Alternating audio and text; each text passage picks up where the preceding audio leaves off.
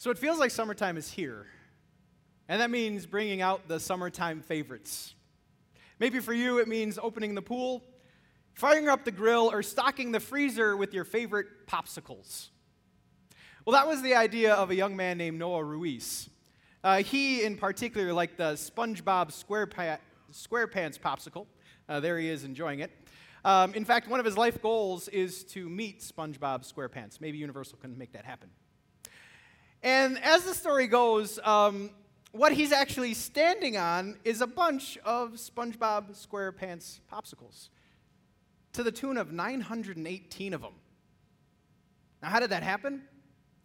His mom had given him the computer, and with an unsupervised Amazon account and the help of his sister, they ordered 51 cases of these popsicles. And that cost over $2,600. Now, his mom is a single mom studying to be a social worker, doesn't have freezer space for almost a thousand popsicles.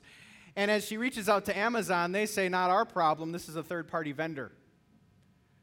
So they're stuck with melting popsicles and no place to put them, and a bill that no one wants to pay for popsicles.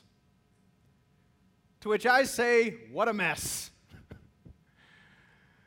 And I bring this up because you might not have had a popsicle mess, but can you relate to a mess? For you, maybe it was the idea to do a renovation at home and you, you thought it'd be a brilliant idea to renovate the kitchen or the bathroom, and then you got into it and you explored how much bigger it was than what you figured. And, and somewhere along the way, you say, What a mess. Or maybe at work, and your company takes on a project, or you're working with coworkers, and somewhere along the way, it is more than what you bargained for, and you just say, man, what a mess. And then, then there are serious messes of life, like relational messes. A relationship that is strained or broken or even gone. The financial messes, where as much as you budget and as much as you work, it seems like you can never get ahead and the bills are unrelenting You'll always just be scraping by. Or perhaps even an emotional mess.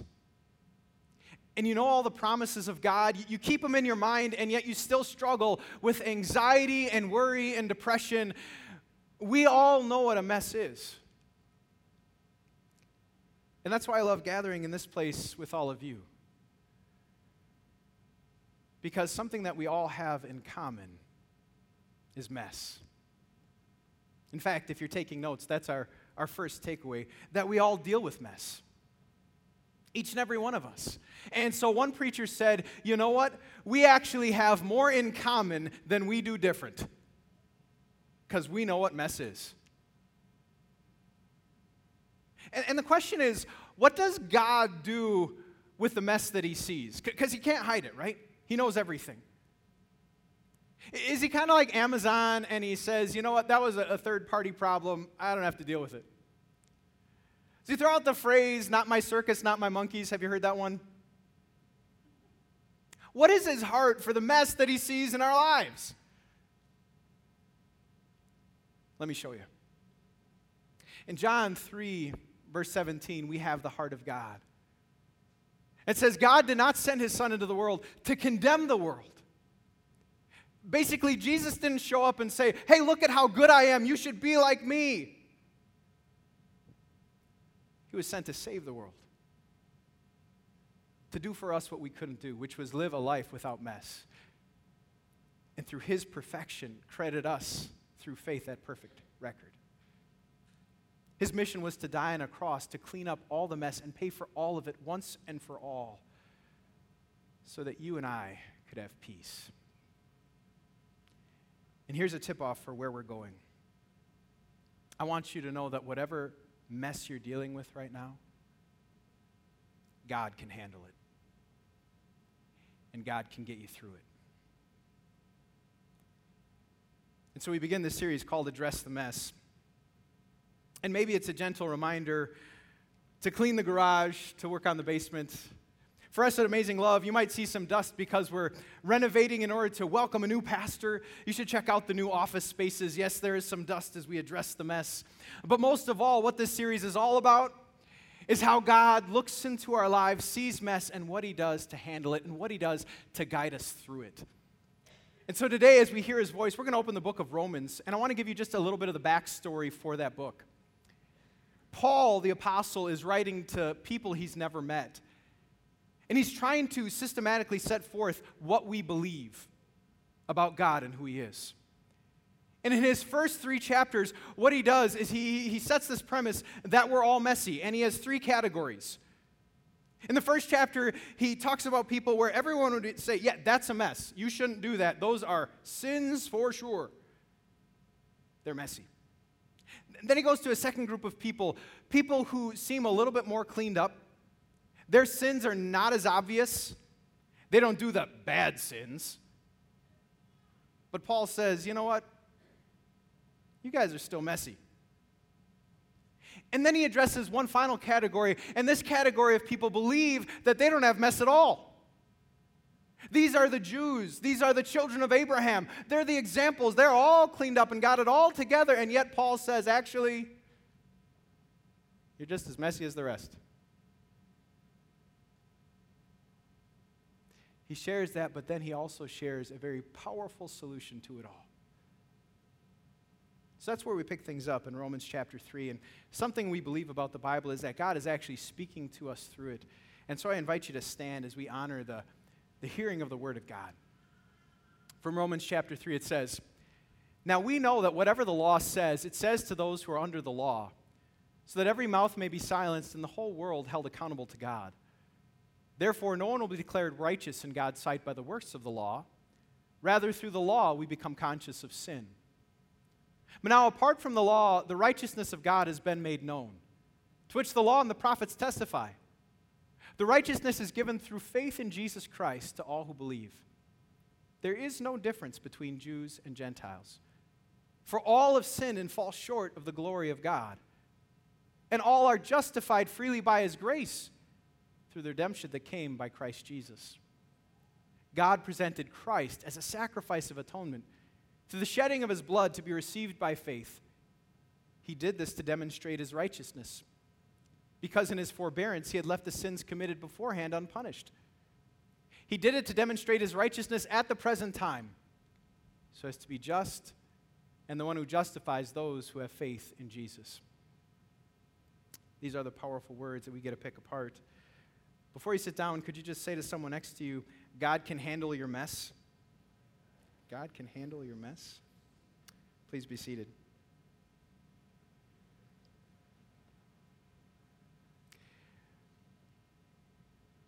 One of the biggest messes in the history of Chicago has to be the Great Fire of 1871. I don't know if you've ever taken an architectural tour and know the reason behind why we call Chicago the second city. So the second city, uh, some have referenced because it's second to New York, but really another um, strategy and reason behind it is because they had to build it again. That fire absorbed 2,000 acres of Chicago. So significant that when it comes to the city, uh, one of the stars represents the Great Fire of 1871. And to the greatest mess that has ever been created, do you know who they blamed?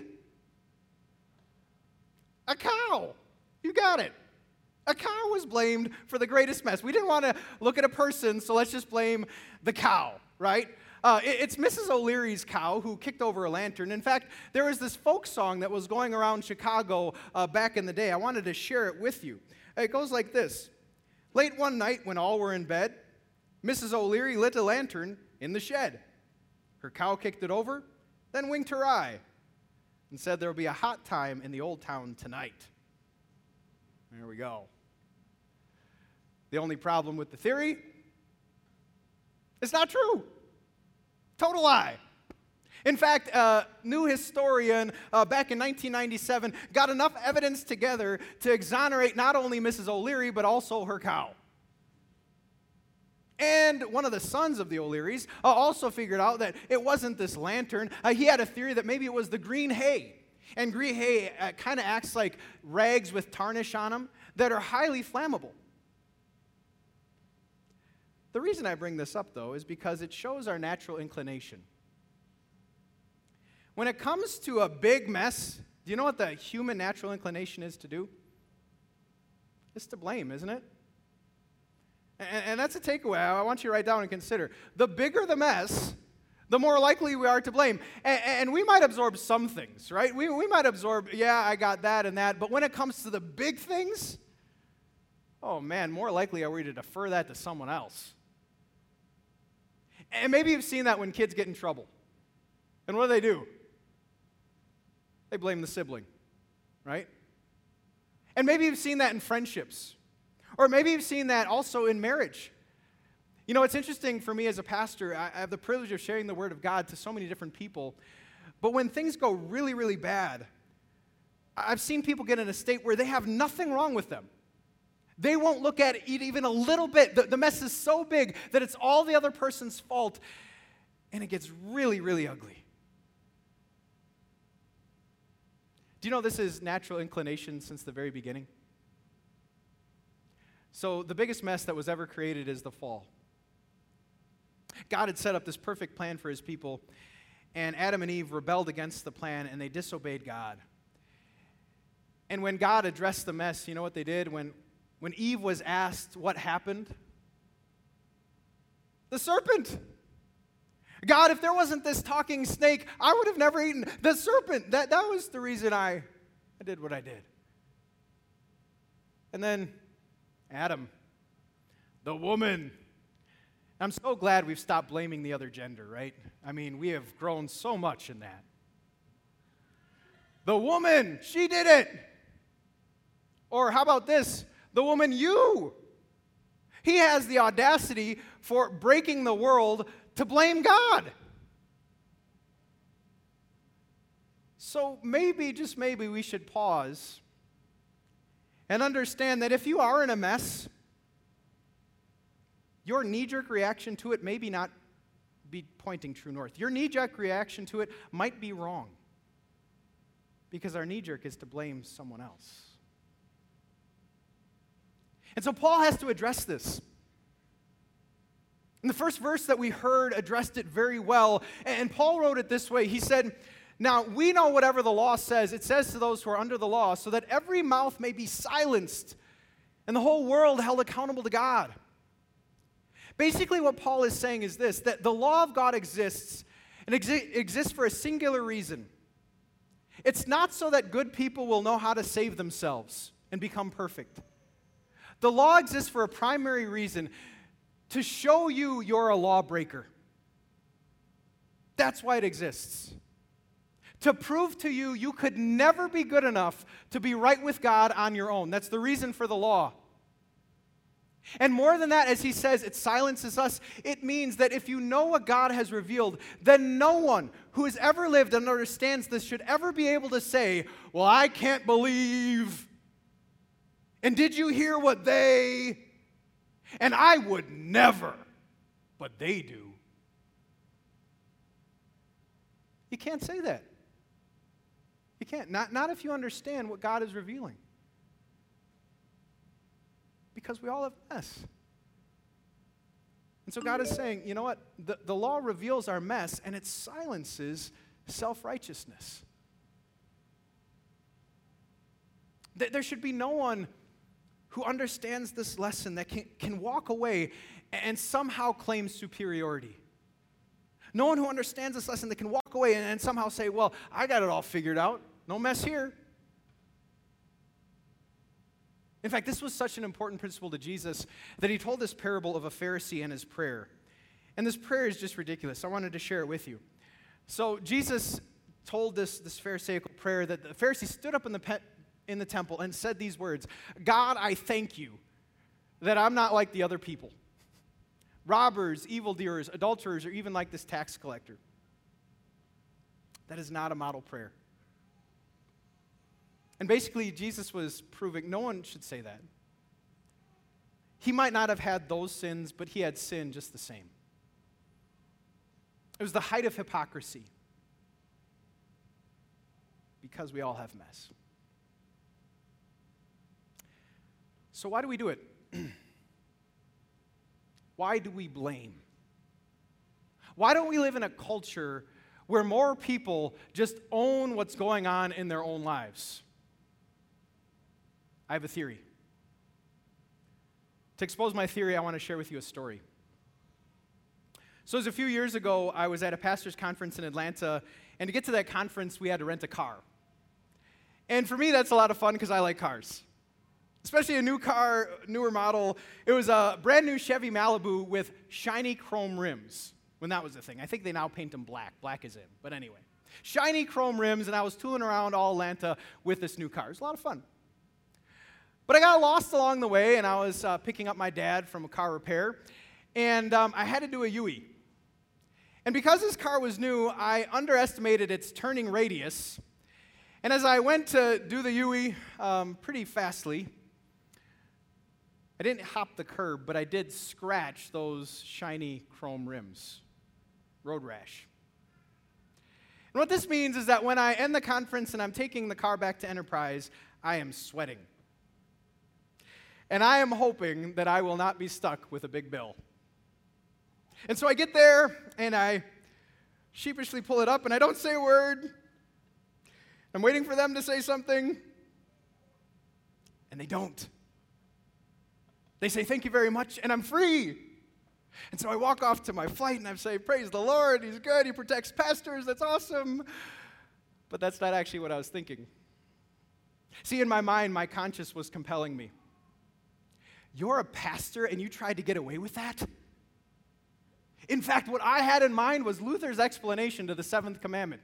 If you grew up Lutheran and you memorized these, this was what is in my mind in that airport. We should fear and love God so that we do not take our neighbor's money or possessions or get them in any dishonest way, but help him to improve and protect his possessions and income. And as I was processing this in my mind, I thought, well, what if I was the owner of that enterprise? I wouldn't like someone returning the car all damaged. I would want them to own what they did to my property. But here's why I didn't want to go back and why it took a while. Number one, I didn't want to pay the bill. Number two, I didn't know if I had enough. But I go back anyway. Had enough time, flight wasn't taking off, and I sheepishly approached the counter, still sweating. Hey, I just returned the car and I didn't tell you when I returned it, but the, the rims are all scratched up. And they said, Oh, yeah, we saw that. It's just covered. What? That's amazing. Nonchalantly, it wasn't a big deal. It was a big deal to me. Yeah, we saw it. It's just covered. Enterprise planned on messy people and they plan to cover the messes. Praise the Lord for insurance. Now, what's my point to all of this? Here's my theory why people don't come to God. Because I believe that in their heart of hearts, they know just how big the mess is. They know somewhere in the recesses of their heart, it isn't a little matter, it's a big one. And two things keep them from God. Number one, I'm not sure I want to pay, whatever the total will be. And, and number two, and, and probably more likely, I don't know if I have enough. And so people stay away from God and they stay away from church because they know the mess, but they don't know the solution and they're scared of it. To which then Paul comes in with the gospel, the sweet, sweet gospel, and he reveals this. He says, God then presented Christ as a sacrifice of atonement through the shedding of his blood to received by faith. And, and what this is revealing is that God looked into your life and He says, you know what? Yeah, I saw it. It's just that I plan to cover it. And Christ came in and He, he shed His blood. And as we sang, thank you, Jesus, for the blood that is a payment for any mess. A mess in the past, right now or in the future. There is no mess that that blood can't cover. How beautiful. And so, a takeaway you can come to God, come out of hiding, stop denying, stop blaming. You can own your mess and know the cross of Jesus Christ is enough. You have peace through him. And that's why we reach the lost. That's why we create a church culture where anyone and everyone can come here, be loved, because the love of God is enough for every messy person, and it's enough for us. But you know, there, there, there's so much more that this idea addresses. And so I'd be remiss not to talk about a few things that are going on in this world that this idea addresses. And the first thing I want to talk about a little bit is that our country is divided. Did you see it? Have you seen it? It's interesting when you go to Pew Research about the elections that it didn't matter what side you were on. If you thought the opposing candidate was elected, 90% of people thought that that opposing candidate would do lasting damage to our country. 90%. They weren't middle ground. They thought, no, it's going to be destroyed if that other person gets in. Or then the coronavirus. It's interesting all the divide that happened. Masks, no masks. Vaccine, no vaccine. Store open, store closed, what should we do? It's interesting that we saw that when it came to race relations, black and white. It's interesting that our culture for a long time has been dealing that when it comes to gender, men and women. And into this divided dynamic, we have the Word of God. And, and consider what Paul said. He said, There is, can you say these two words? There is no difference. That is so important to understand. There's no difference between Jew and Gentile, and we can fill in the blanks. There's no difference between Republican and Democrat. There's no difference between vaccination people and unvaccination people. Probably a better word for that. There's no difference between men and women. There's no difference between black and white. There's no difference between rich and poor. There's no difference. Because, guys, God looks down, here's what we all have the same. We've all sinned and fall short of the glory of God.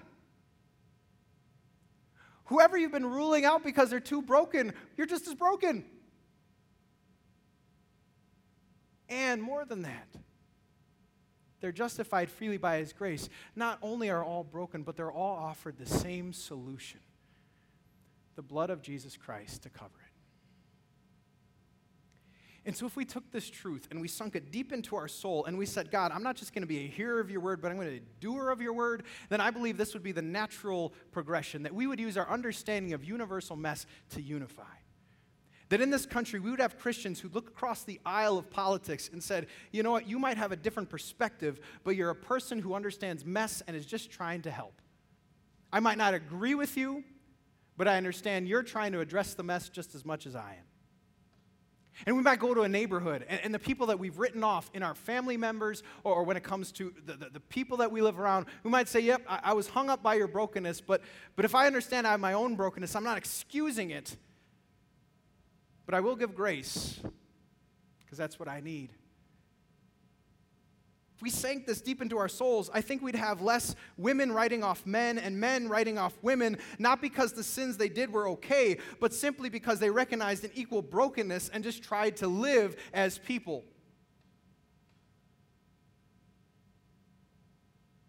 And if we were to take this further, I believe it would start with us, not the other person. To talk about that, uh, I have a chance to do premarital counseling and counseling.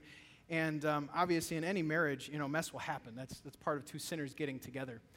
And when it comes to handling conflict, one of the phrases I like to use is it takes two to tango. It takes two to tango. Do you know what I mean by saying that?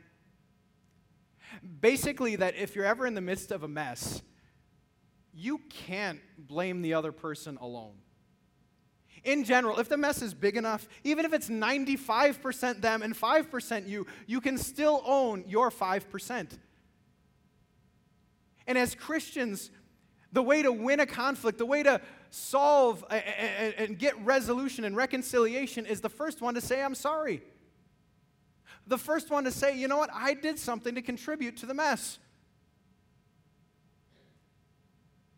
In fact, I was learning from the example of some great pastors. One of them is named D.L. Moody. Maybe you've heard of Moody Chicago. And D.L. Moody uh, was once asked, you know, which are the people that give you the most trouble? And maybe the, the person asking was thinking, you know, you know, it's all the robbers, the evildoers, like the, the Pharisaical prayer, right? Look at what he said. I've had more trouble with D.L. Moody than any man alive. Or then I consider a, a pastor named Paul who wrote this letter. And as he was writing to another pastor named Timothy, he said, This is the scenario that it's a trustworthy saying that deserves full acceptance. Christ Jesus came into the world to save sinners, of whom I'm the worst. And if you and I, compelled by the Spirit, would get what the Spirit is saying, we could see into our own hearts and our own motives. And we could say with Paul and D.L. Moody, we could just be free and say, I'm the messiest person that I know. Does the Spirit confirm that at all? When we look at all the sins, all the mixed motivations, everything that's in our heart, we could say with those pastors, you know, when it comes to mess, I am the messiest person that I know.